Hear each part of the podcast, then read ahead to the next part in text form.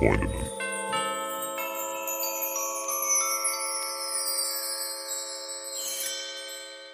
Ich war ja letztens auf Ibiza, dem teuersten Fleckchen Erde Spaniens. Ja, stimmt. Ähm, ja. Dein Ja klingt so, als ob du dich überhaupt nicht dafür interessierst. Aber Mhm. ich erzähl's dir trotzdem.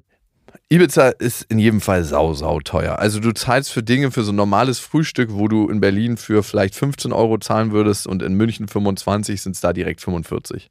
Echt. Ja, es ist wirklich so, dass du jedes Mal zusammen zuckst, wenn. Also wir haben zu dritt für Frühstücke 160 Euro bezahlt. Nein. Doch. Und es waren leckere Frühstücke und es waren richtig gute Frühstücke, aber es waren nicht Frühstücke, wo du gedacht hast, so, alter Schwede, ey, so Ja. habe ich noch nie gefrühstückt. Also es waren jetzt nicht so skandinavische Edelhotel-Frühstücke, wo alles geil gesund ist und alles Sourdough-Bread und alles selbst gemacht und Crunch und so, wo du richtig dachtest, so, wow, siebter Himmel. Du hast jetzt, glaube ich, mehrmals Frühstücke gesagt, als ich die Mehrzahl von Frühstücke in meinem Leben gehört habe. wann, Frühstücks. Frühstücks. Frühstückschen. Wann, wann benutzt man Frühstücke? Wir waren nicht nur frühstücken, unsere Frühstücke genießen, sondern wir haben natürlich auch abends Sachen gegessen. Ne? Und wenn du da in ein Restaurant Lass gehst, mich raten, bei Abendbrote. Abendbrote, so ein, wirklich so ein Italiener, wo du denkst, oh, ein bisschen fettig die Pizza. So, so eine Italiener, da kannst du direkt so 50, 60 Euro hinlegen am Für Abend. eine Pizza. Nee, für eine Pizza, ein bisschen Salat und vielleicht ein Glas Wein und eine Apfelsaftschorle. 60 Euro pro Person. Nicht schlecht. Auf jeden Fall richtig gesalzen und dann waren wir in einem Restaurant, was richtig geil ist. Also Mhm. es ist ein geiles Restaurant, aber es ist kein 300 Euro die Person Restaurant. Mhm. Aber es war ein 300 Euro die Person Restaurant. Ich habe so viel bezahlt. Es hat so viel gekostet. Ich fahre niemals nach Ibiza nach dem Nein, Geschichte. natürlich nicht. Da darfst du nie hin. Ich bin auch nur aus Ja, aus geschäftlichen Gründen. alter. Traditionen gefahren, weil ich doch da mal kurz gearbeitet habe. Ich wundere mich, dass du dort auch Animation gemacht hast, weil ich hätte mir nicht vorgestellt, dass du in so einem Edel. Nein, da gibt es richtig schief. Also, Gibt es da so Inselhotels, äh, die richtig Ja. billig sind? ja, genau. Ah. Es gibt so richtige Billigecken, also wo du denkst so, wow, okay, wo bin ich hier? Es gibt so richtige Kaschem, wo es dann so Karaoke gibt und so Jahrmärkte, wo du so einen Basketball in so ein Netz werfen kannst. Ach, das ne? gibt's auch. Autoscooter, Ach.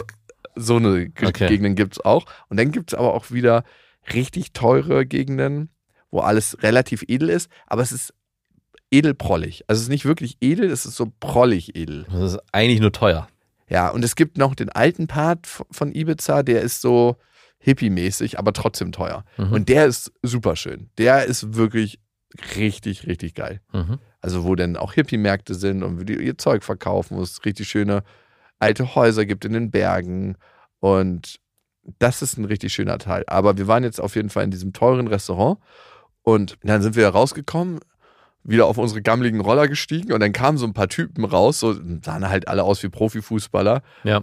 in ihren Lamborghinis und Ferraris und Bentleys sind die wirklich alle in die so die teuersten Autos gestiegen und sind so abgerauscht.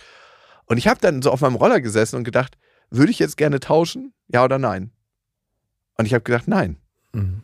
Weil Luxus auf Dauer gar nicht so geil ist, wie uns das immer so vorgelebt wird. Mhm.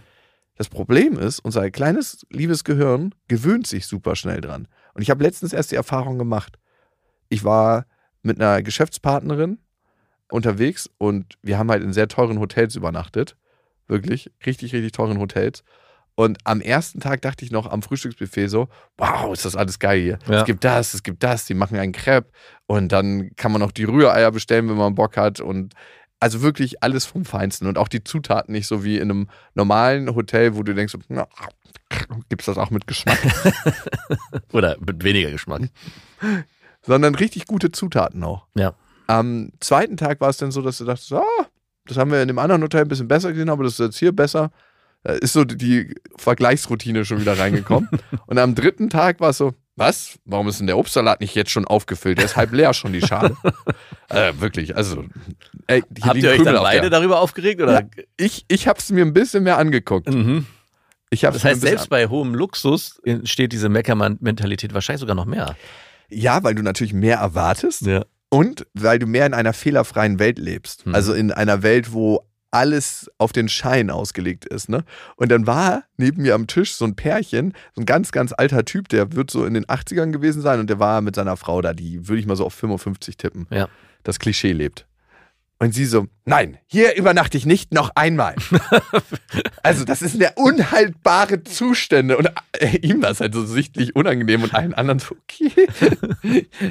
das ist nicht das, was uns versprochen wurde. Und dann dachte ich mir so, wow, okay.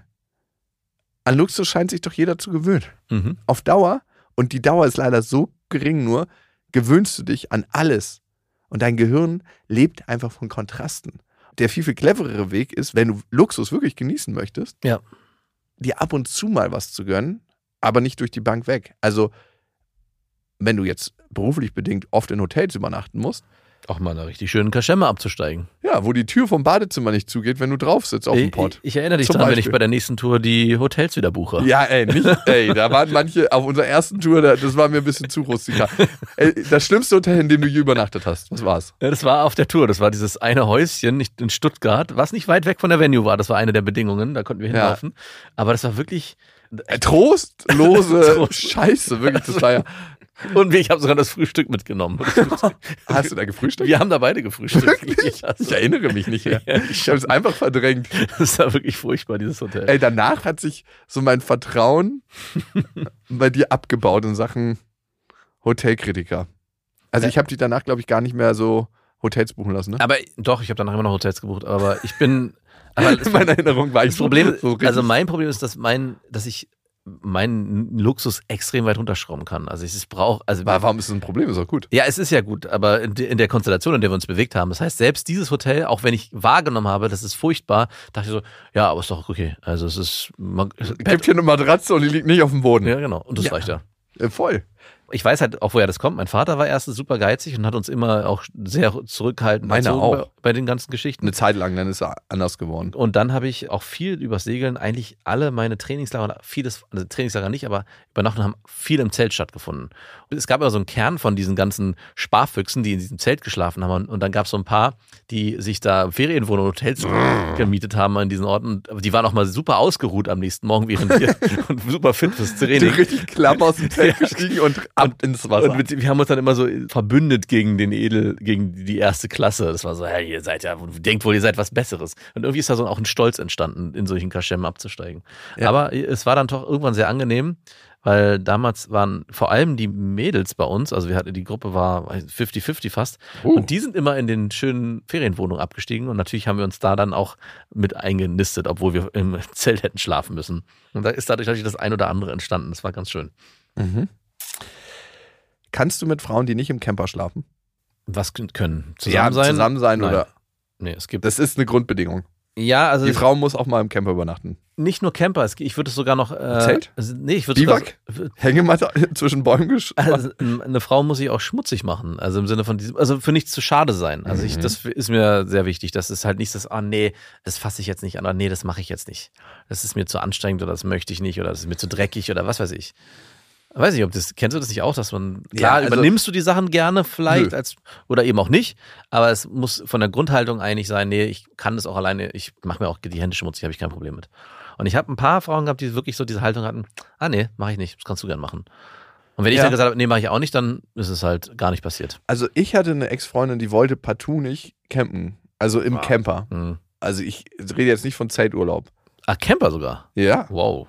Und ich bin ja so, ich, ich liebe es, so ein Kontrastprogramm zu fahren zwischen coolen Hotels und aber auch Camper und immer so zwei Nächte im Camper, zwei Nächte im Hotel Mhm. und dann so Roadtrips zu machen. Finde ich voll geil, weil man Mhm. erlebt super, super viel. Ja. Und die meinte einfach so, nö, sie schläft auf gar keinen Fall nur eine Nacht im Camper. Und irgendwie ist ein Teil von unserer Beziehung in dem Moment gestorben. ja, natürlich.